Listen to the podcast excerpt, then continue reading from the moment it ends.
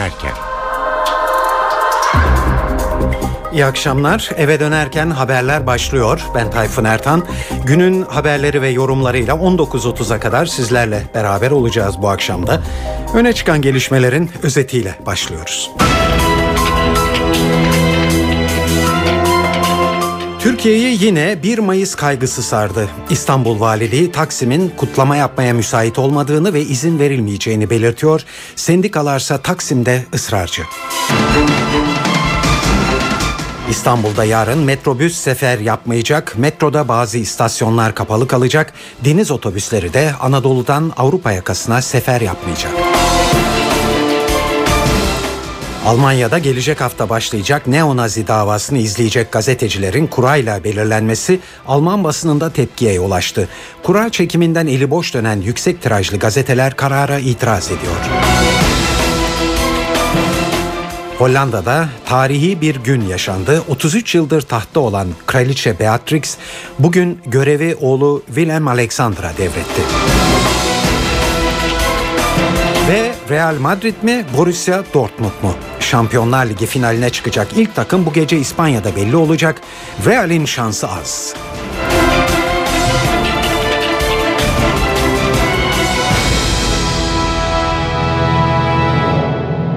Şimdi ayrıntılar. İki yıldır bayram havasında geçen 1 Mayıs bu kez gerginliklere gebe. Taksim resleşmesi bir türlü tatlıya bağlanamadı. Valilik ve sendikalar geri adım atmadı. Bir Mayıs'a saatler kala bayramın nerede ve nasıl kutlanacağı belirsiz. Sendikalar yayalaştırma çalışmaları süren Taksim meydanına çıkmakta kararlılar. İstanbul Valisi Hüseyin Avni Mutlu ise gereken tedbirler alınacak, meydanda kitlesel bir kutlamaya izin verilmeyecek diyor. Vali sadece sendika temsilcilerinin Atatürk anıtına çelen koyabileceğini söylüyor. Bu şartlarda bu mitingin huzurlu, güvenli, risksiz bir şekilde yapılması mümkün görülmemektedir. Yarın Taksim alanı ve bu alana ulaşan geniş güzergahlar üzerinde emniyet teşkilatımızın geniş güvenlik tedbirleri olacak. Meydanda herhangi bir toplanmaya izin kesinlikle verilmeyecektir. Bu nedenle değerli halkımızın güvenlik güçlerimize yardımcı olmak amacıyla bu çağrımızı dikkatle değerlendirmelerini ve bizlere yardımcı olmalarını yürekten arzu ediyorum. Ve bu hususta halkımızın sağduyusuna güveniyorum. İstanbulluların böylesine riskli bir alanda tertip edilmek istenen bu mitinge iştirak etmeyeceklerine ve bu şehrin valisinin samimi olarak riskli görülen bu alanda yapılması problemli olan mitinge neden izin vermediğine yürekten inanacağını düşünüyorum. Kesinlikle bu konuyla ilgili farklı bir değerlendirme olmamıştır. Bundan sonraki saat itibariyle de olması söz konusu değildir. Biz bazı sendikaların son anda da olsa izin verilir gibi bir düşünce içerisinde çağrılarını yapmaya devam ettiklerini duyuyoruz. Böyle bir şey asla söz konusu olmayacaktır, olamaz. Çünkü burada idare edilebilecek, izin verilebilecek herhangi bir pozisyon olsaydı biz zaten bu izni bugüne kadar verirdik. Bu alanı yarın sabaha kadar güvenlikli bir alan haline getirmek mümkün değildir. Kesinlikle müsaade etmemiz söz konusu değildir. Tek bir iznimiz var. Çelenklerin sunulması ve kazancı yokuşunda gerekli olan sembolik anma töreninin yapılmasıdır.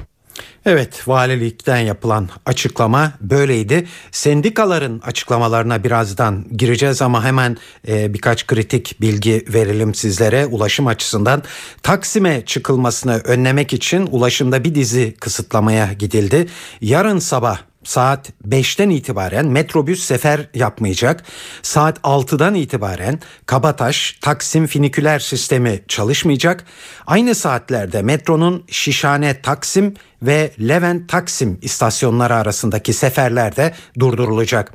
Ayrıca İstanbul deniz otobüsleri Anadolu yakasından Avrupa yakasına sefer yapmayacaklar. Yarın bazı caddeler de trafiğe kapalı olacak. Halaskar Gazi Cumhuriyet, Tarlabaşı, Sıra Selviler, Gümüşsuyu, Taşkışla ve Rumeli caddelerinden araç geçemeyecek. Sadece Alman Hastanesi ve Taksim ilk yardıma gidecek olan ambulansların Taksim meydanına giriş yapmasına izin verilecek. Evet önlemler alındı sendikalar tarafından e, affedersiniz valilik tarafından e, Taksim'e e, gidilmemesi açısından ancak sendikalar e, bu yasağı e, hayır diyorlar. Disk Başkanı Kani Beko Taksim ısrarımızdan vazgeçmeyeceğiz diye konuştu bugün de. Beko barış rüzgarlarının estiği bir ortamda kesinlikle çatışma istemediklerini de ekledi. Son yapılan Diyarbakır'daki 1 Mayıs kutlamalarına 1 milyona yakın insan katıldı. Polis müdahale etmeyince orada hiç kimsenin burnu bile kanamadı. Ben buradan tekrar etmek istiyorum. 1 Mayıs Birlik Dayanışma Mücadele Günü'nü bu alanda sizlerle beraber kutlamak istiyoruz. Bu alan bizim için önemli. Sıradan bir alan olmadığını Sayın Vali Bey'e ve Sayın Başbakan'a ifade ettik. Normal bir bitik olsa tabii ki Kadıköy'de olabiliriz. Kazlı Çeşme'de olabiliriz. Diğer alanlarda da mitinglerimizi yapabiliriz. Bundan dolayı bizim açımızdan bir engel yok. Ama bu alanda 1 Mayıs 1977 yılında bu otel teraslarında 36 arkadaşımız buralarda katledildi.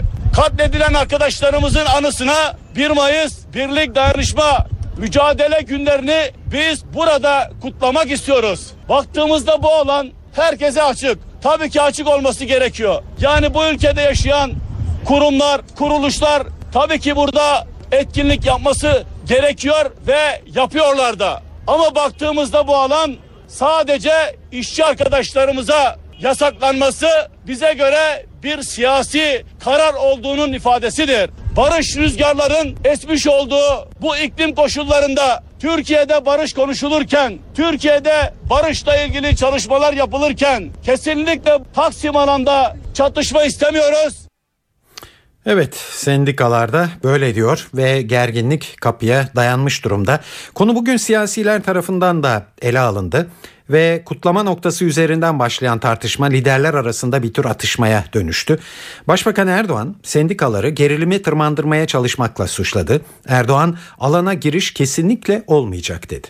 Bazı çevreler, bazı sendikalar özellikle gerilimi tırmandırmak, bir çatışma ortamı oluşturmak için ellerinden geleni yaptılar ve yapıyorlar. Burada yapılacak böyle bir törende bir provokatif eylem neticesinde burada olabilecek şöyle bir hareketlenmede bırakın siz yani 20 kişi 30 kişi 40 kişiyi yani bir kişinin ölümüne dahi dayanabilir misiniz müsaade edebilir misiniz diye kendilerine de bunu söyledim. Ve bunun faturası bedeli kime gelecek? Bize gelecek. Size bunu kutlamayın demiyoruz ama sizden bir ricada bulunuyoruz. Bakın biz bu tür törenlerimizi Kazlı Çeşme'de yapıyoruz da e siz niye Kazlı Çeşme'de yapmıyorsunuz? Gece siz de Kazlı Çeşme'de bu töreni yapın. Bak gayet rahat, gayet müsait bir yer. Burada yapın bu töreni. Alanı daraltmak istiyorsanız daraltabilirsiniz. Büyütmek istiyorsanız büyütebilirsiniz. Buna müsait bir yer. Ve inşallah şimdi İstanbul'umuza iki tane sadece bu tür mitingler için alan inşa ediyoruz. Birisi Avrupa yakasında, birisi Anadolu yakasında. Neden? Çünkü şehrin hakikaten tehdide açık bu tür yerlerinde artık bu tür mitingleri yapmayalım. Buralarda yapalım diye. Ama sadece belli bir tehdidi oluşturmak için bunlar yapılırsa bu yanlış olur. Temenni ederim ki bu söylediklerimizden bir netice almış oluruz. Aksi takdirde biz tabii yarın orada İçişleri Bakanlığımız tüm ekibiyle, valisiyle, emniyet müdürlüğüyle her türlü tedbir alacağız ve kesinlikle alana böyle bir girişin yapılmasına müsaade etmeyeceğiz. Ana muhalefet cephesi ise alanın kapatılmasına tepki gösterdi. CHP Genel Başkanı Kemal Kılıçdaroğlu ağzından demokrasi kavramını düşürmeyenler yasakçı oldu dedi. Kılıçdaroğlu bir kişinin saçının teline zarar gelirse bundan başbakanın sorumlu olacağını ifade etti. Bütün işçilerimiz diyorlar ki İstanbul'da Taksim Meydanı'nda biz bunu kutlayacağız. Başbakan hayır diyor. Valisi hayır diyor. Emniyet müdürü hayır diyor. E zaten başbakan hayır dedikten sonra diğerlerinin evet deme şansı da zaten yok. Eğer bir kişinin saçının teline zarar gelirse, bir kişinin burnu kanarsa onun sorumlusu Recep Tayyip Erdoğan'dır. Herkes bunu böyle bilsin. Ya bayram bu. Bırakın herkes istediği yerde kutlasın. Bayram kutlamasından bu ülkeye ne zarar geldi? Neden yasak getiriyorsun? Hem demokrasi diyeceksin hem yasak getireceksin. Hem özgürlük diyeceksin hem yasak getireceksin. Milliyetçi Hareket Partisi ise genel başkanları Devlet Bahçeli'nin ağzından sağduyu çağrısında bulundu. Geçmişteki vahim olayların tekrarlanmaması konusunda gerek sendikalar, gerek işçilerimiz ve gerekse de güvenlik güçlerimiz hassasiyet göstermeli, sabırlı ve sorumlu hareket etmelidir.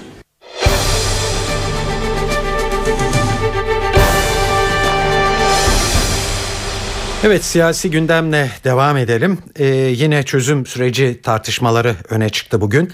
Süreçte hükümetle Kandil'in pazarlık yapıp yapmadığının ardından şimdi de Başbakan'ın MHP İşçi Partisi ile ittifak içinde sözleri tartışılmaya başlandı. Erdoğan partisinin grup toplantısında önce pazarlık iddialarını kesin bir dille yalanladı. Ardından muhalefetin İşçi Partisi ile birlikte sürecin karşısında yer aldığını ileri sürdü. CHP, MHP, TKP, emekli siyasetçiler İşçi Partisi'nin kucağında şu anda ne yazık ki söylemeyeceğim ama zırıl zırıl ağlıyorlar. Niye? Çünkü terör son sığınaklarıydı. Terör tutunacakları son daldı. Onu kaybediyorlar dertleri bu. MHP Genel Başkanı bizim işçi partisi ile ittifakımız yok demiyor. Bunu diyemiyor. Dün açıklama yapıyor. İşçi Partisi'nin genel başkanını Silivri'den çıkarın diyor. Niye? İşçi Partisi'nin genel başkanını çok mu özledin Sayın Bahçeli? Gider bir de onu ziyaret edersin. Bu hassas süreçte kimin nerede durduğunu, kimin kiminle iş yaptığını çok büyük bir dikkatle, büyük bir ibretle izliyoruz. İşte çıkmış şunu söylüyorlar. Pazarlık yapılıyormuş. Tamamen yalandır.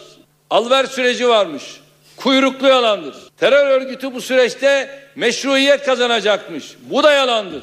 Sürecin bu şekilde ilerlemesi, şiddetin son bulması, baharın artık kalıcı hale gelmesi için de son derece gayretli, son derece kararlıyız. İnşallah bu sürecin, bu baharın geri dönüşü olmayacak. İnşallah bu topraklarda terör fitnesi bir daha yaşarmayacak. Cumhuriyet Halk Partisi Başbakanın pazarlık yok açıklamasından e, tatmin olmuş değil. E, dünkü eleştiri temasını bugün de CHP Genel Başkanı Kemal Kılıçdaroğlu sürdürdü. Kılıçdaroğlu Başbakan pazarlık yok diyor. Bakanı dört konuda pazarlık olduğunu söylüyor. Maske düştü diye konuştu. Buradan Türkiye Cumhuriyeti'ndeki bütün yurttaşlarıma sesleniyorum. Bir ülkenin vatanı, bir ülkenin milleti, bir ülkenin bayrağı, bir ülkenin vatanı pazarlık masasında olur mu olmaz mı?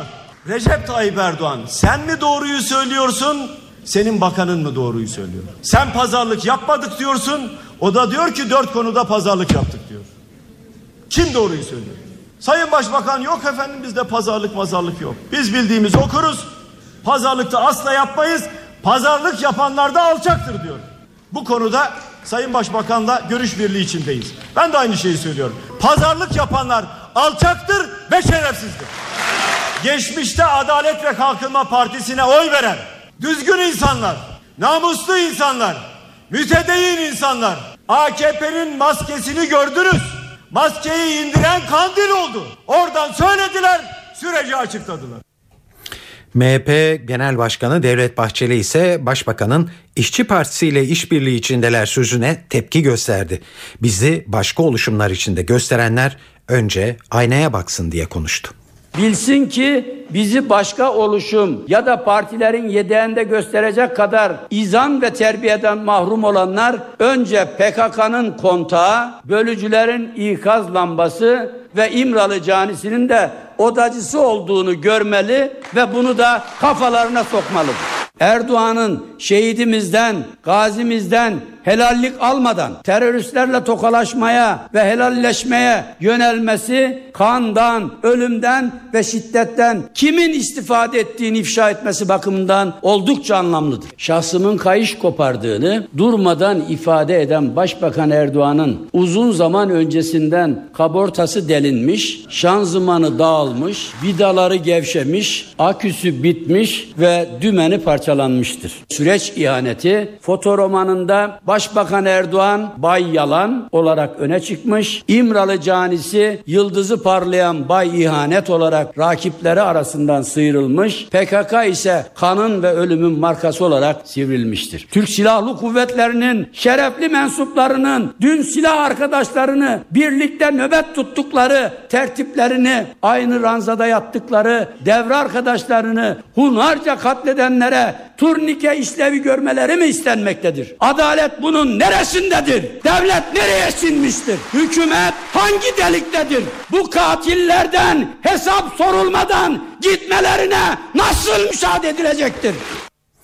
Evet sürecin önemli aktörlerinden BDP eş başkanı Selahattin Demirtaş ise CHP ve MHP'yi çözüme katkı sunmamakla suçladı. Ardından da şu benzetmeyi yaptı. Ne perspektif var, ne vizyon var, ne inanç var, ne kafa var. Ne anlatacaklar? Elde bir tabut vardı o da gitti. Şimdi tabutun içine kendi siyasi düşünceleri girecek. Bundan korkuyorlar, bundan ürküyorlar. Bağırıp çağırmalarının nedeni budur. Evet saat 18.16 eve dönerken haberlere bir ara vereceğiz şimdi. Ee, daha sonra bu süreçle ilgili olarak e, size e, bir yorum daha yansıtacağız. Biliyorsunuz size bu programda farklı kişilerin değerlendirmelerini e, sunmaktayız zaman zaman. Saat 18.22 kaldığımız yerden e, devam edelim. E, size e, çözüm süreciyle ilgili olarak bugün e, Ankara'daki e, siyasi tartışmalardan bahsediyorduk ve e, size bir e, yorum yansıtacağımızı söylemiştik en son olarak. Şimdi e, buna dönelim. E, çözüm süreciyle ilgili olarak bu programda biliyorsunuz farklı bakış açılarını yansıtmaktayız. E, bu sefer Milliyet Gazetesi Ankara temsilcisi Fikret Bila'yı dinleyeceğiz. Bila şu son günlerde sürecin özellikle siyaset dünyasında çok tartışılmakta olan bir boyutunu ele alıyor. Bu tartışma sürece katılmayanların siyasetten silinip silinmeyeceği tartışması. E, Fikret Bila, İçişleri Bakanı Muharrem e, Güler ve Kürt siyasetinden Ahmet Türk'ün bakış açılarıyla bu soruna yanıt arıyor. İçişleri Bakanı tabi biliyorsunuz siyasetçi olmaktan çok deneyimli bir bürokrat. Henüz e, yeni taze bir siyasi. Onun için devlet açısından da olayı çok net e, gözleyip aktarabiliyor. Bize söylediği şu yani artık bu süreçten e, geri dönmek olmaz. E, mutlaka bir sonuca bağlanması gerekir. Bunun için de e, tarafların esnek olması gerekir yaklaşım içerisinde İçişleri Bakanı. Yani karşılıklı anlayışla yaklaşılırsa e, böyle ayrıntılara takılmazsa, sembollere takılmazsa e, daha kolay e, sonuç alabiliriz diyor. Örneğin şöyle bir somut yaklaşım var. Hani en çok şunu tartışıyoruz. Geri çekimi nasıl olacak? İçişlerine bağlı kolluk kuvvetleri ne yapacak? Türk Silahlı Kuvvetleri ne yapacak? İşte e, toplumun buna çok fazla takılmaması gerektiğini işte geldikleri gibi yine görünmeden gidebilecekleri gibi bir mesaj e, verdi ama tabii bir devlet adamlığı tarafı da olduğu için Sayın İçişleri Bakanı Muammer Güler'in e, aynı yaklaşımı ve devlete saygıyı da PKK tarafından beklediği mesajını da veriyor. Yani devleti tahrik edecek, askeri polisi, kolluk kuvvetlerinin tahrik edecek hareketlerden kaçınılması gerektiğini ifade etti. Tabi asıl mesajı muhalefete dönüktü. Yani bu süreçin Türkiye'yi dönüştüreceğine inanıyor Sayın Güler. Ee, eğer bu süreçte e, muhalefet partileri dışarıda kalmaya özen gösterirlerse onların siyasi destek olarak eriyeceğini veya tasfiye olacağını da iddia etti. Ee, Ahmet Türk ise e, biraz daha e, devletin hızlı adım atması gerektiğini vurguluyor sürekli olarak. Beklentilerin karşılanması gerektiğini vurguluyor. Ve e, işte demokratikleşmenin ileriye götürülmesi, götürülmesi için de zaman kayb- kaybedilmemesi gerektiğini vurguladı. Bu nedenle anayasada, yasalarda yapılması değiş gereken değişikliklerin veya PKK cephesinin talep olarak gündeme getirdiği bu değişikliklerin e, çok zaman geçirilmeden hayata geçirilmesi halinde sürecin sonuca ulaşacağını düşünüyor. Bir önemli vurgusu da şuydu. Hangi taraf bu süreçten vazgeçerse ve hangi taraf bu süreci bozucu bir adım atarsa e, onun kaybedeceğini söylüyor Sayın Türk.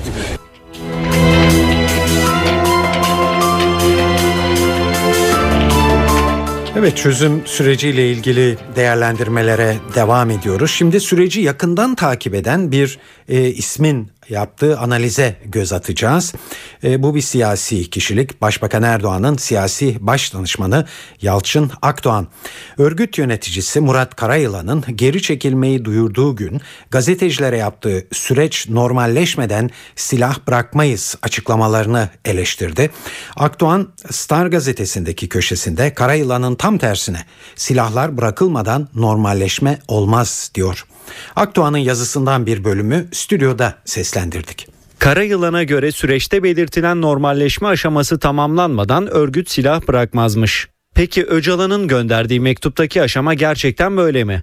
Eğer bu normalleşmeden kasıt örgüt üyelerinin topluma kazandırılması veya hayata döndürülmesi ise elinde silah olan adam nasıl sisteme katılacak? Böyle bir durum ancak silahların bırakılmasının ardından değerlendirilebilir.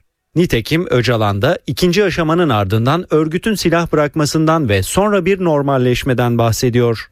Unutulmasın ki Kandil daha önce de Öcalan özgür olmadan süreç başlamaz demişti. Ama Öcalan bunu reddetmişti. Bununla birlikte PKK'yı eleştirmek sürece karşı olmak değildir. PKK'yı eleştirmek adına sürece karşı olmak da doğru değildir. Evet geri çekilme haftaya başlıyor. Gözler bir yandan da PKK'lıların Türkiye topraklarını terk ettikten sonra nereye gideceklerine çevrilmiş durumda. Siyasi yorumcular militanların büyük bölümünün Kuzey Irak'a gideceğini ifade ediyor. Bu eksende dün akşam Erbil'de önemli bir görüşme yapıldı. Ee, AK Parti sözcüsü Hüseyin Çelik, Kuzey Irak Bölgesel Kürt Yönetimi lideri Mesut Barzani ile görüştü. İki saat sürdü bu görüşme ve ardından Hüseyin Çelik, Barzani PKK'nın Kuzey Irak'a çekilmesi konusunda kardeşliğin gereğini yapar, ateşin sönmesine katkı sağlar dedi. Kandil bu PKK'ların barındığı en en çok barındığı yer bu, bu buranın bir bir parçasıdır.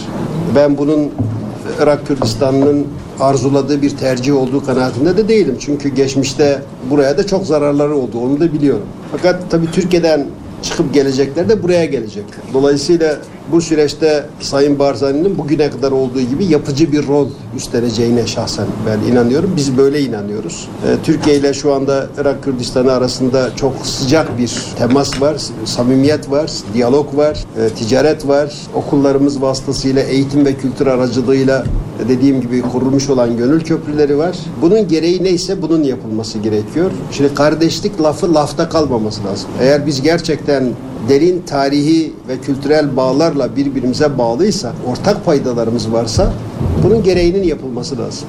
Yani Türkiye ile çok yakın bir diyalog içerisinde bulunarak bu süreçte kesinlikle bu ateşin sönmesi için onların da üzerlerine düşen görev neyse onu yapacaklarına inanıyorum. Yani bu samimi kanaatimdir. İstanbul'da görülen KCK davasında tam 14 kişi tahliye edildi. Tahliye gerekçesi Cumhurbaşkanı Abdullah Gül'ün onayının ardından yasalaşan 4. yargı paketi. İstanbul 22. Ağır Ceza Mahkemesi örgüt propagandası yapmaktan tutuklu bulunan aralarında eski BDP milletvekili Fatma Kurtulan'la eski DEHAP Genel Başkanı Tuncer Bakırhan'ın da bulunduğu 14 tutuklu sanık için tahliye kararı aldı. 4. yargı paketinde şiddete dönüşmeyen ve şiddeti teşvik etmeyen önlemlerin terör suçu sayılmaması yönünde bir hüküm bulunuyor.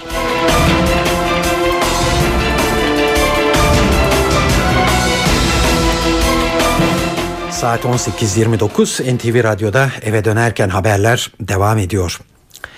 Beşiktaş'ta Ordu Spor maçındaki tribün olaylarıyla başlayan kriz yönetici Tamer Kıran'ın istifasıyla doruk noktasına ulaşmıştı.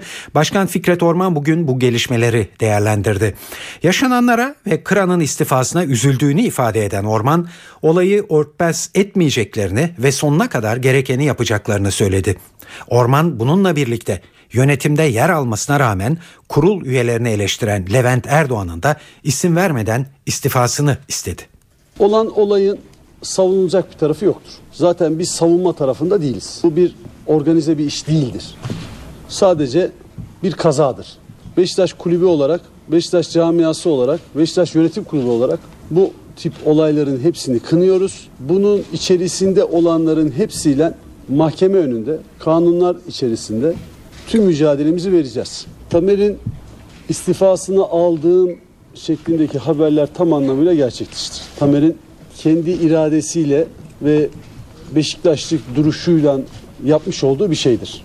Bu normal bir bundan önceki olan istifalar gibi normal bir istifa değildir. Ben ve arkadaşlarım açısından. Çünkü Tamer gerçekten çok kıymetli bir arkadaşımızdır.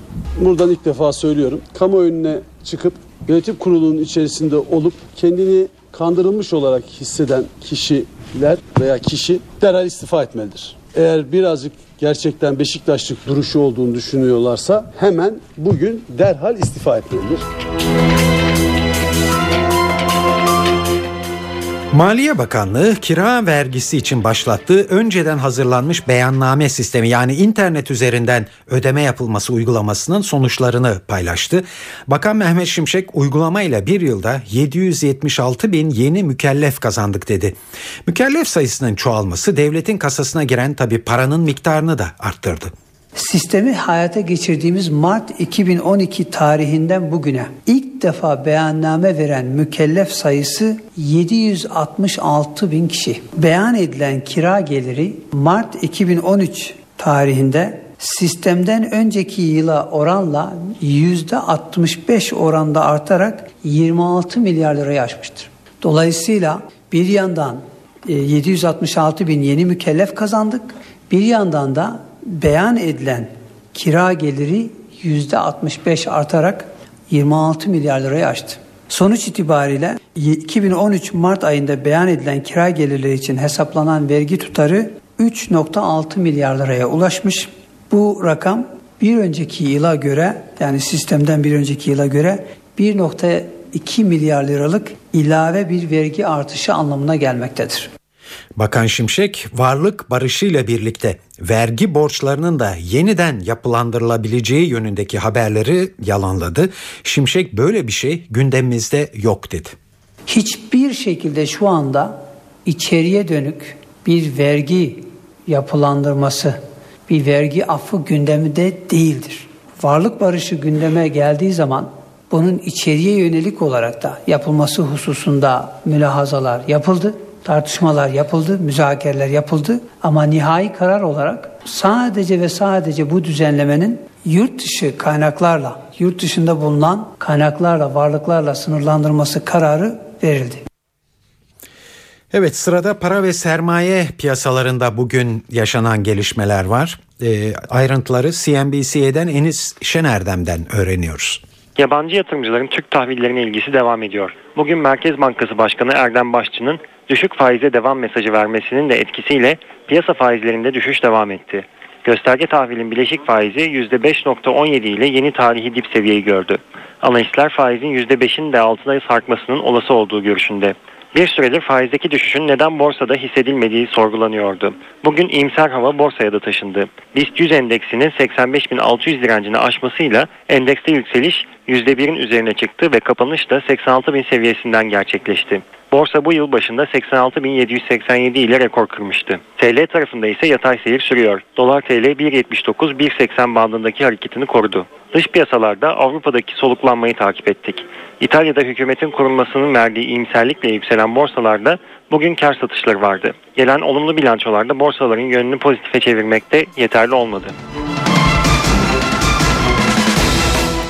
Yeni denetimli serbestlik düzenlemesi kapsamında cezasının dolmasına bir yıl kala tahliye olan eski İçişleri Bakanı Mehmet Ağar için kamu hizmeti tedbiri uygulanmayacak. Adalet Bakanı Saadettin Ergin, Ağar'ın 60 yaşın üzerinde olması sebebiyle çalışma tedbirinin uygulanmayacağını söyledi. Ağar bir yıl boyunca ikamet ettiği yerin karakoluna giderek imza atacak. Ağar ilk 3 ay haftada 2 kez 3 ayın ardından cezası tamamlanana kadar da haftada bir kez imza verecek. Mehmet Ağar Surluk davasında suç işlemek amacıyla silahlı grup oluşturmaktan hüküm giymişti.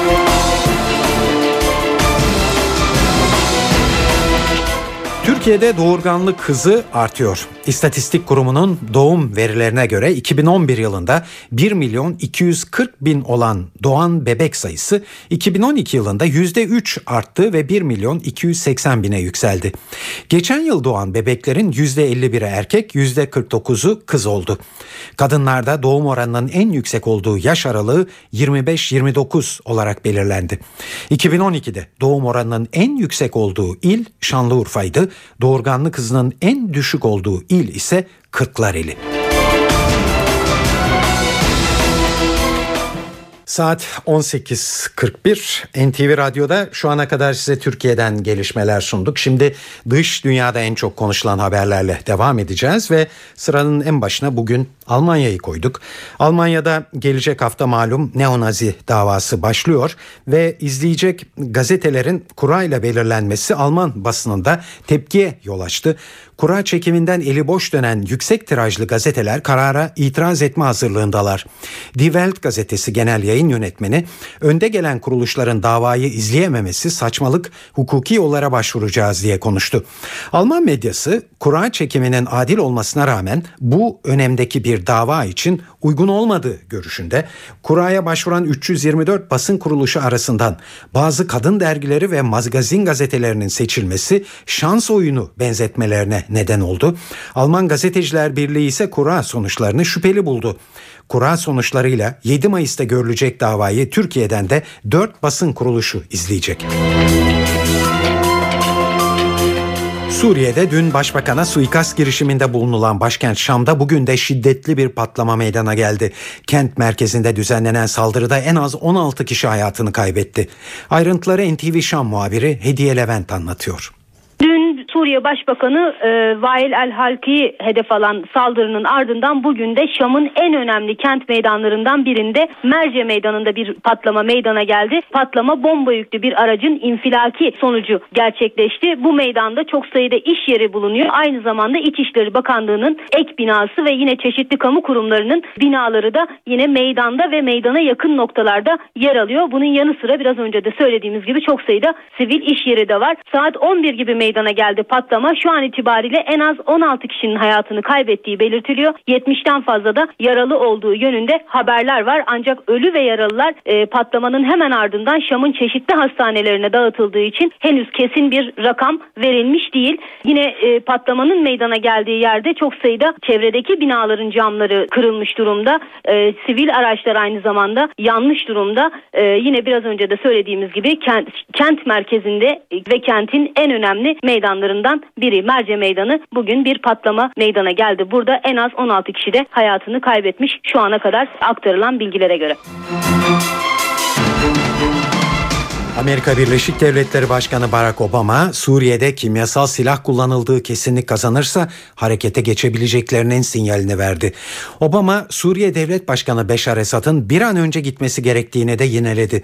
Açıklamanın ayrıntılarını NTV New York muhabiri Selim Atalay'dan dinliyoruz. Obama basın toplantısı hemen soru cevapla başladı. İlk soruda hemen Suriye diye geldi ve Obama'nın söylediği şu. Suriye'de kimyasal silah kullanıldı. Bunu görüyoruz. Bunun kanıtları var. Ancak detaylara ihtiyacımız var diyor. Daha ötesi adımları atmak için araştırma sürüyor.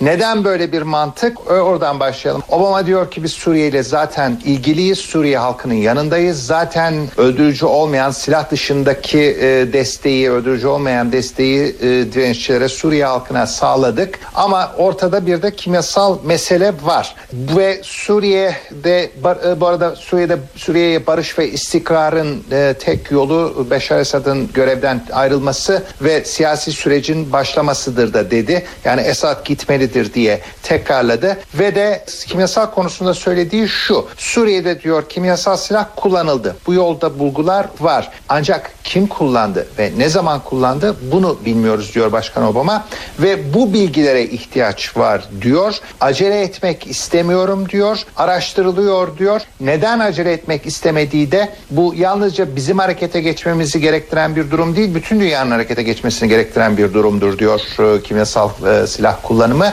O yüzden e, uluslararası desteği ve dünyanın desteğini de sağlamak ve görüş birliği, oylaşmayı sağlamak için bu konuda kanıtlara ihtiyaç var diyor. E, çünkü Suriye'ye müdahale konusunda diyor değişik görüşler var. İşte destekleyen var, karşı çıkan var. Bütün bu ülkelere, bütün bu e, taraflara e, elimizdeki kanıtları göstererek böyle bir desteği sağlamamız gereklidir diyor ve o yüzden de Obama bu kimyasal meselede e, acele etmeyeceğini söylemekte. Suriye'nin Şam rejiminin e, silah kullandığı, kimyasal silah kullandığı anlaşılırsa bu bir oyunu değiştiren, işi değiştiren, bütün olayın boyutlarını değiştiren konu olur. Peki nedir o olayın e, boyutlarını değiştiren e, o olay nedir diye sorulunca da bütün opsiyonları gözden geçiririz diyor. Yani ne yapacağı konusunda hala bir e, ayrıntı yok ama onun önemli bir kimyasal silah kullandığının belirlenmesinin önemli bir dönüm noktası olacağını ve bundan sonraki bütün süreci değiştireceğini söyledi.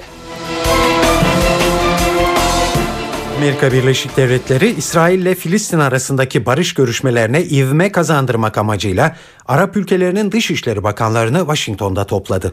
Zirvenin açılışında konuşan Dışişleri Bakanı John Kerry, iki ülke arasındaki barışın tüm Orta Doğu'ya refah getireceğini söyledi. Amerika Birleşik Devletleri ve Arap Birliği İsraillilerle Filistinler arasında sağlanacak barışın Orta Doğu'da güvenlik, refah ve istikrarı sağlayacağı konusunda hemfikir. Bu barış aynı zamanda bölgenin ve dünyanın da çıkarına. Arap ülkelerinin bakanları da taraflar arasında müzakerelerin sürmesi gerektiği yönünde görüş belirttiler. Bakanlar iki tarafın sınırlarının yeniden belirlenmesi gerektiğini ve bu yapılırken toprak takasına gidilmesi gerektiğini ifade ettiler. Hollanda'da bugün tarihi bir gün yaşandı. 33 yıldır tahta olan kraliçe Beatrix bugün görevi oğlu Willem Alexander'a devretti. Böylece Hollanda 123 yıl sonra yeniden bir kral tarafından yönetilir hale geldi. Kraliçe Beatrix ise prenseslik günlerine geri döndü. On binlerce kişinin izlediği törene 30 ülkeden temsilciler katıldı. Başkent Amsterdam'da tabii renkli görüntüler yaşandı. Daha fazla ayrıntıyı NTV Hollanda muhabiri Orhan Alp Dündar anlatıyor. Hollanda'da 123 yıldan bu yana tahta olan kraliçelerin unvanı bu sabah 46 yaşındaki Willem Alexander'ın kral ilan edilmesiyle son buldu. Alexander 1890 yılında ölen Willem III'ün ardından Hollanda'nın ilk kralı oldu. Pilot ve su afetleri uzmanı Alexander Arjantinli Maxima ile evli ve 3 kız babası. 76 yaşında 33 yıldan bu yana oturduğu tahtı büyük oğlu Alexander'a teslim eden kraliçe Beatrix 1980 yılında annesi Juliana'nın çekilmesi üzerine tahta oturmuştu. Büyük annesi Wilhelmina da 1948 yılında 68 yaşındayken tahtı bırakmıştı. Devir teslim törenlerinde duygusal anlar yaşandı. Ana kraliçe Beatrix noter ve bazı hanedanlık üyelerin huzurunda tahttan çekildiğini yazılı olarak beyan etti. Daha sonra Alexander hanedanlık defterine kral olarak ilk imzasını attı. Törende 12 canlı yayın aracı, 160 kamera, havadan çekimler için bir uçak ve bir helikopterden yararlanıldı. 18 saat sürecek canlı yayını 500'e aşkın gazeteci takip ediyor. Salay balkonuna çıkan ana kraliçe Beatrix ve yeni kral Alexander eşi Maxima ve 3 kızı ile halkı selamladı. Kısa birer konuşma ile halkı el sallayan Beatrix ve Alexander saray önünde toplanan 10 binlere de teşekkür etti. Törenlerde güvenliği 10 bin polis sağlıyor. Şehir merkezinde bütün yollar ve Amsterdam civarı hava trafiğine kapatılmış durumda. Kraliyet Sarayı'nın bulunduğu dam meydanını gören binalarının camlarının açılması, balkon ya da çatılara çıkılması yasak. Real Madrid mi, Borussia Dortmund mu? Şampiyonlar Ligi finaline çıkacak iki takım bu gece İspanya'da oynanacak karşılaşmayla belli olacak daha doğrusu ilk takım. İlk maçta rakibine 4-1 mağlup olan Real Madrid tarihi bir geri dönüşe imza atmak istiyor ancak bu kez Real Madrid'in işi hiç de kolay görünmüyor. Şampiyonlar Ligi'nde deplasmanda hiç mağlup olmayan Dortmund'da ilk maçta 4 gol atan Lewandowski'nin yanı sıra Marco Reus ve Mario Götze takımlar adına her an usta ayaklarını konuşturabilecek isimler olarak öne çıkıyor. Bu oyuncuların yanı sıra İlkay Gündoğan'ın ilk maçta ortaya koyduğu futbolda otoritelerin büyük beğenisini kazanmıştı. Genç kadro teknik direktör Jurgen Klopp'un liderliğinde Bernabeu'dan mutlu ayrılıp Devler Ligi'nde final biletini kapmak istiyor. Sarı siyahlılar adına Wembley vizesi için gereken tek şey ilk maçta elde edilen avantajlı skoru korumak olacak. Real Madrid'de ise sakatlığı nedeniyle Atletico karşılaşmasında dinlendirilen Cristiano Ronaldo hazır hale geldi. Teknik direktör Jose Mourinho ise zorlu rövanş öncesi sorumluluğu üstüne aldı ve finale çıkamazsak başarısızlık benimdir diye konuştu. El éxito, el éxito de todos. Unutmayın maça 4-1 yenik başlayacağız ve bu skorla başlayınca matematiksel olarak şansımızın çok da fazla olduğunu söylemek hata olur. Eğer Dortmund'daki gibi oynarsak turu unutun. Aynı şekilde ya da daha kötü bir sonuçla maçı kaybedebiliriz. Bu maçta sahada takım ruhu gerekiyor. Onun ötesinde futbol futboldur. Her şey olabilir. Finale çıkamazsak başarısızlık benimdir. Tek yapabileceğimiz sahaya çıkıp futbol oynamak. Evet bu dev maçı bu akşam 21.45'ten itibaren Star TV'den izleyebilirsiniz.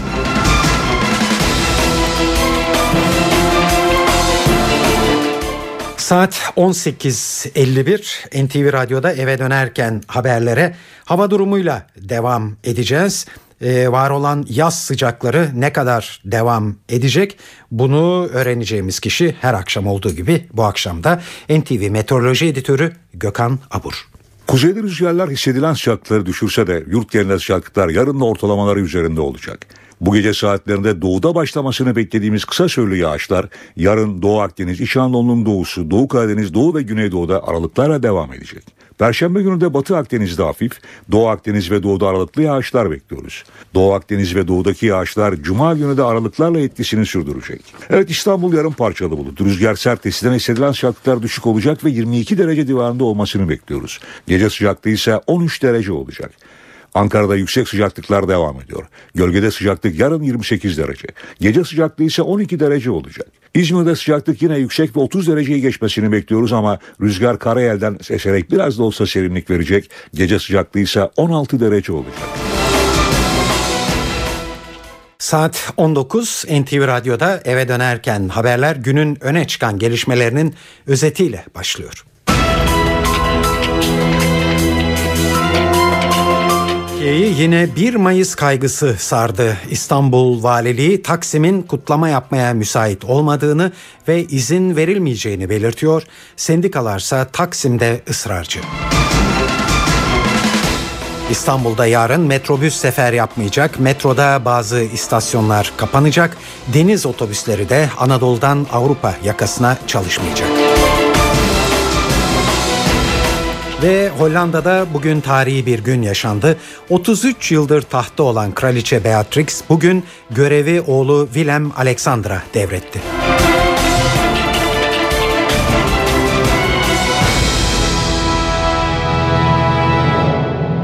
Şimdi ayrıntılar. Evet iki yıldır bayram havasında geçen 1 Mayıs bu kez yine gerginliklere gebe. Taksim resleşmesi bir türlü tatlıya bağlanamadı. Valilik ve sendikalar geri adım atmadılar ve 1 Mayıs'a saatler kala bayramın nerede ve nasıl kutlanacağı belirsiz.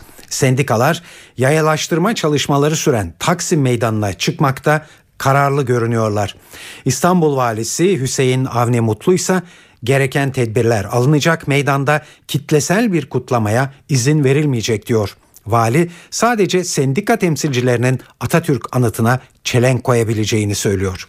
Bu şartlarda bu mitingin huzurlu, güvenli, risksiz bir şekilde yapılması mümkün görülmemektedir. Yarın Taksim alanı ve bu alana ulaşan geniş güzergahlar üzerinde emniyet teşkilatımızın geniş güvenlik tedbirleri olacak. Meydanda herhangi bir toplanmaya izin kesinlikle verilmeyecektir. Bu nedenle değerli halkımızın güvenlik güçlerimize yardımcı olmak amacıyla bu çağrımızı dikkatle değerlendirmelerini ve bizlere yardımcı olmalarını yürekten arzu ediyorum. Ve bu hususta halkımızın sağduyusuna güveniyorum. İstanbulluların böylesine riskli bir alanda tertip edilmek istenen bu mitinge iştirak etmeyeceklerine ve bu şehrin valisinin samimi olarak riskli görülen bu alanda yapılması problemli olan mitinge neden izin vermediğine yürekten inanacağını düşünüyorum. Kesinlikle bu konuyla ilgili farklı bir değerlendirme olmamıştır. Bundan sonraki saat itibariyle de olması söz konusu değildir. Biz bazı sendikaların son anda da olsa izin verilir gibi bir düşünce içerisinde çağrılarını yapmaya devam ettiklerini duyuyoruz. Böyle bir şey asla söz konusu olmayacaktır, olamaz.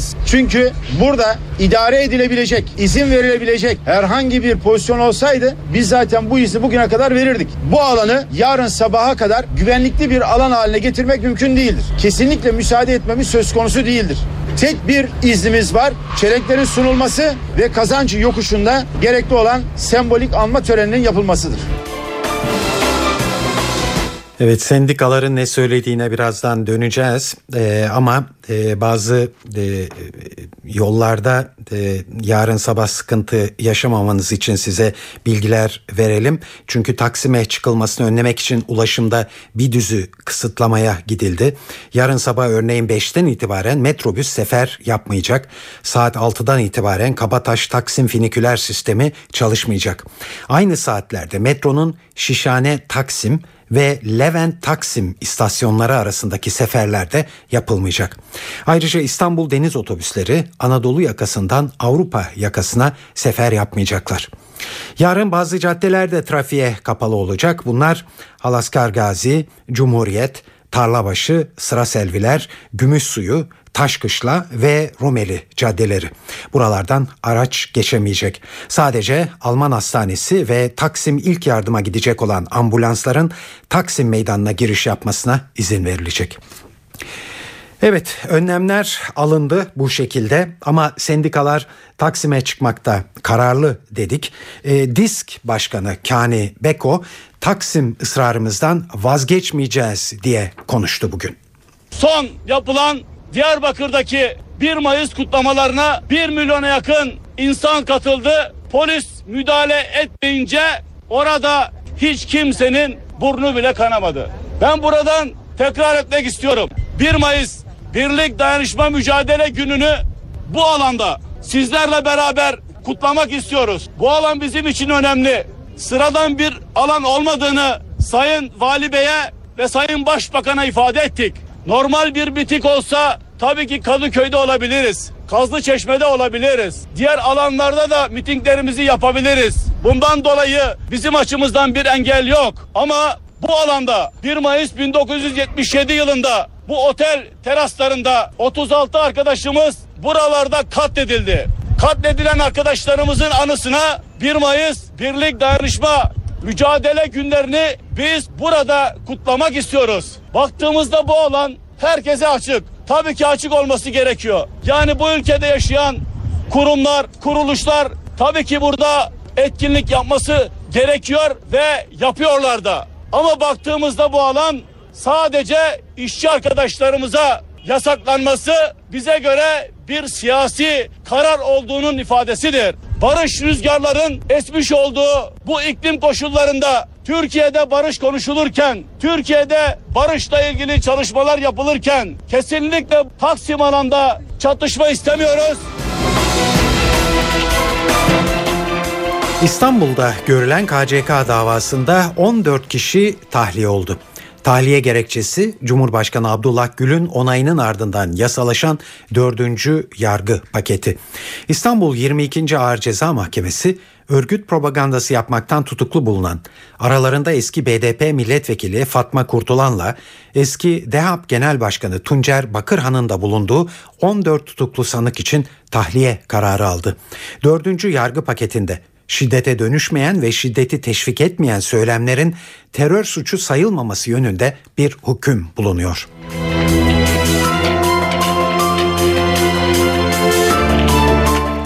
Denetimli serbestlik düzenlemesi kapsamında cezasının dolmasına bir yıl kala tahliye olan eski İçişleri Bakanı Mehmet Ağar için kamu hizmeti tedbiri uygulanmayacak.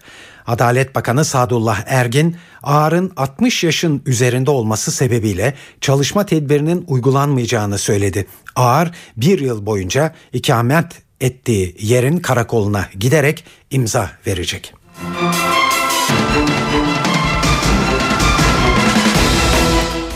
Beşiktaş'ta Ordu Spor maçındaki tribün olaylarıyla başlayan kriz yönetici Tamer Kıran'ın istifasıyla doruk noktasına ulaşmıştı. Başkan Fikret Orman bugün bu gelişmeleri değerlendirdi. Yaşananlara ve Kıran'ın istifasına üzüldüğünü ifade eden Orman olayı örtbas etmeyeceklerini ve sonuna kadar gerekeni yapacaklarını söyledi. Orman bununla birlikte yönetimde yer almasına rağmen kurul üyelerini eleştiren Levent Erdoğan'ın da isim vermeden ısrarla istifasını istedi. Olan olayın savunulacak bir tarafı yoktur. Zaten biz savunma tarafında değiliz. Bu bir organize bir iş değildir. Sadece bir kazadır. Beşiktaş kulübü olarak, Beşiktaş camiası olarak, Beşiktaş yönetim kurulu olarak bu tip olayların hepsini kınıyoruz. Bunun içerisinde olanların hepsiyle mahkeme önünde, kanunlar içerisinde tüm mücadelemizi vereceğiz. Tamer'in istifasını aldığım şeklindeki haberler tam anlamıyla gerçekleştir. Tamer'in kendi iradesiyle ve Beşiktaşlık duruşuyla yapmış olduğu bir şeydir. Bu normal bir bundan önceki olan istifalar gibi normal bir istifa değildir. Ben ve arkadaşlarım açısından. Çünkü Tamer gerçekten çok kıymetli bir arkadaşımızdır. Buradan ilk defa söylüyorum. Kamu önüne çıkıp yönetim kurulunun içerisinde olup kendini kandırılmış olarak hisseden kişiler veya kişi derhal istifa etmelidir. Eğer birazcık gerçekten Beşiktaşlık duruşu olduğunu düşünüyorlarsa hemen bugün derhal istifa etmelidir. Almanya'da gelecek hafta başlayacak neonazi davasını izleyecek gazetecilerin kurayla belirlenmesi Alman basınında tepkiye yol açtı. Kura çekiminden eli boş dönen yüksek tirajlı gazeteler karara itiraz etme hazırlığında. Die Welt gazetesi genel yayın yönetmeni önde gelen kuruluşların davayı izleyememesi saçmalık, hukuki yollara başvuracağız dedi. Almanya medyası Kur'an çekiminin adil olmasına rağmen bu önemdeki bir dava için bunun uygun olmadığı düşüncesindeler. Kura'ya başvuran 324 basın kuruluşu arasından bazı kadın dergileri ve magazin gazetelerinin seçilmiş olması şans oyunu benzetmelerine neden oldu. Alman Gazeteciler Birliği de kura sonuçlarını şüpheli sözcüğüyle tanımladı. Kura sonuçlarıyla 7 Mayıs'ta görülecek davayı Türkiye'den de 4 basın kuruluşu izleyecek. Saat 19.16 Amerika'dan bir haberimiz var sırada. Amerika Birleşik Devletleri Başkanı Barack Obama Suriye'de kimyasal silah kullanıldığı kesinlik kazanırsa harekete geçebileceklerinin sinyalini verdi. Obama Suriye Devlet Başkanı Beşar Esad'ın bir an önce gitmesi gerektiğini de söyledi. Açıklamanın ayrıntılarını NTV New York muhabiri Selim Atalay'dan alıyoruz. Obama basın toplantısı hemen soru cevapla başladı. İlk soruda hemen Suriye diye geldi ve Obama'nın söylediği şu. Suriye'de kimyasal silah kullanıldı. Bunu görüyoruz. Bunun kanıtları var. Ancak detaylara ihtiyacımız var diyor. Daha ötesi adımları atmak için araştırma sürüyor.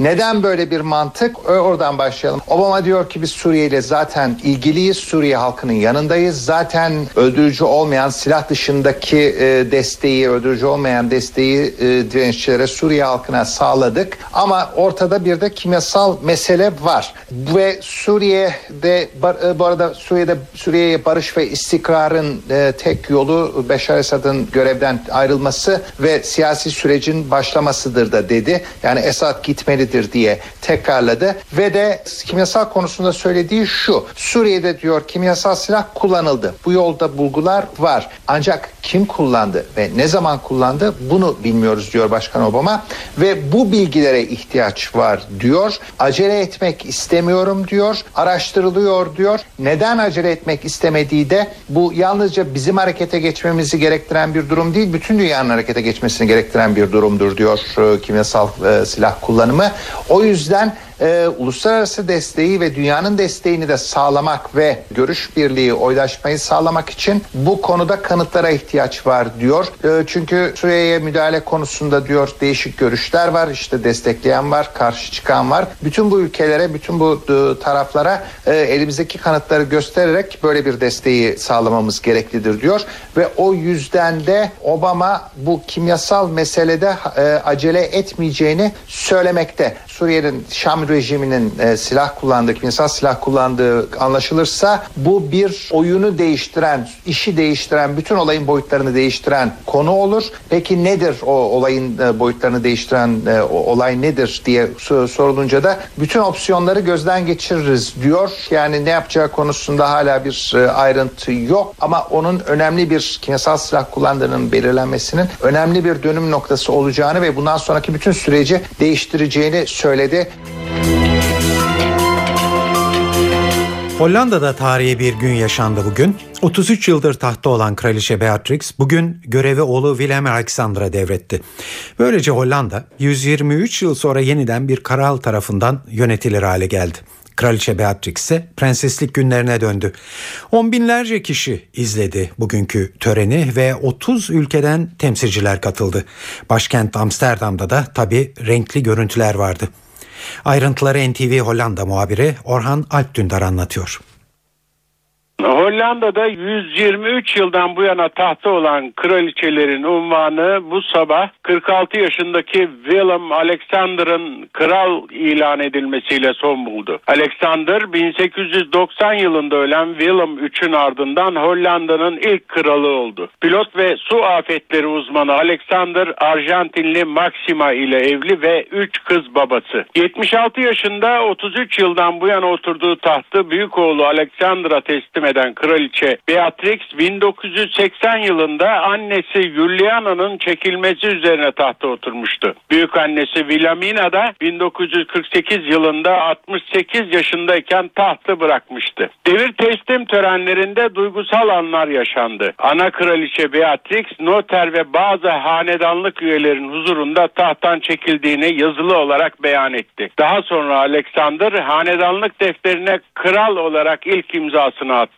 Törende 12 canlı yayın aracı, 160 kamera, havadan çekimler için bir uçak ve bir helikopterden yararlanıldı. 18 saat sürecek canlı yayını 500'e aşkın gazeteci takip ediyor. Salay balkonuna çıkan ana kraliçe Beatrix ve yeni kral Alexander eşi Maxima ve 3 kızı ile halkı selamladı. Kısa birer konuşma ile halkı el sallayan Beatrix ve Alexander saray önünde toplanan 10 binlere de teşekkür etti. Törenlerde güvenliği 10 bin polis sağlıyor. Şehir merkezinde bütün yollar ve Amsterdam civarı hava trafiğine kapatılmış durumda. Kraliyet Sarayı'nın bulunduğu dam meydanını gören binalarının camlarının açılması, balkon ya da çatılara çıkılması yasak.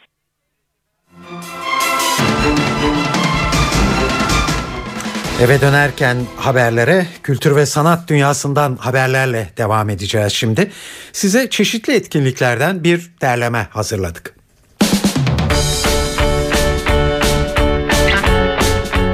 Caz Ağacı 2013 Duke Ellington Garanti Caz Yeşili konserleri kapsamında salonda görülebilir. Vokalde Ece Göksu, Şenay Lambaoğlu, Sezgi Olgaç, Sibel Gürsoy ve Elif Çağlar, piyanoda Uraz Kıvaner ve trompette Şenova Ülker'in yer aldığı grup saat 21.30'da başlıyor performansına. X'e Garanti Caz Yeşili konserleri kapsamında Babilon sahnesinde Dünya Caz Günü'nde müzikseverlerin karşısında olacak. Besteci ve aynı zamanda klarnet üstadı olan Çek müzisyen Thomas Dvorak, özgün ve deneysel bir albüm olan Zorya ile sevenleriyle buluşacak. Flo X'in performans başlama saati 21.30. Piatango Piazzolla Project Beyoğlu Hayal Kahvesi'nde görülebilir. 7 müzisyenden kurulu orkestranın modern Arjantin tangosunun yaratıcısı ünlü besteci Astor Piazzolla'nın eserlerini yorumladığı gösteri saat 22.30'da başlıyor. Kent ise Jolly Joker'de bir konser veriyor bu akşam.